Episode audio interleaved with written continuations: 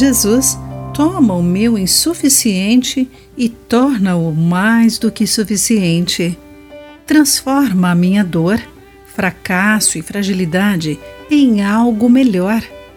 Olá, querido amigo do Pão Diário, muito bem-vindo à nossa mensagem do dia. Hoje vou ler o texto de Glenn Peckian com o título Restaurado para Restaurar.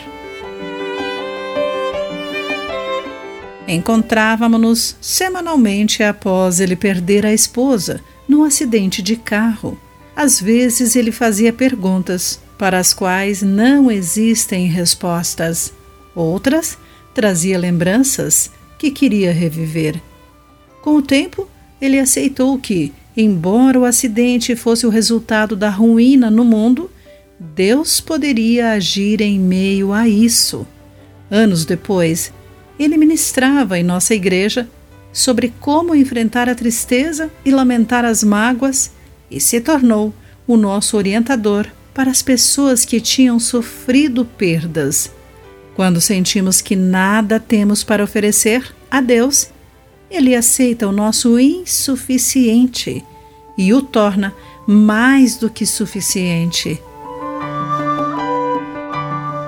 Jesus disse aos discípulos para alimentarem o povo. Eles protestaram, dizendo que não havia nada para dar.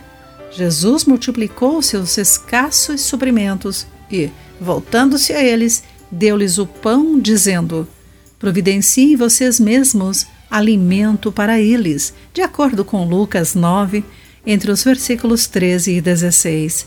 Cristo fará um milagre mas muitas vezes ele escolhe nos envolver nisso.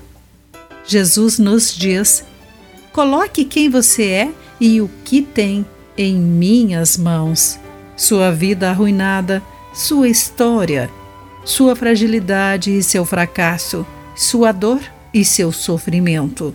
Coloque-os em minhas mãos e se surpreenderá com o que eu posso fazer com isso. Jesus sabe que do nosso vazio Ele pode trazer plenitude. Da nossa fraqueza, Ele pode revelar sua força.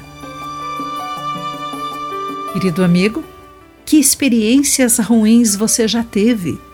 Como pode oferecer essa experiência a Jesus e pedir que ele dê vida a outras pessoas pelo seu exemplo? Pense nisso. Aqui foi Clarice Fogaça com a mensagem do dia.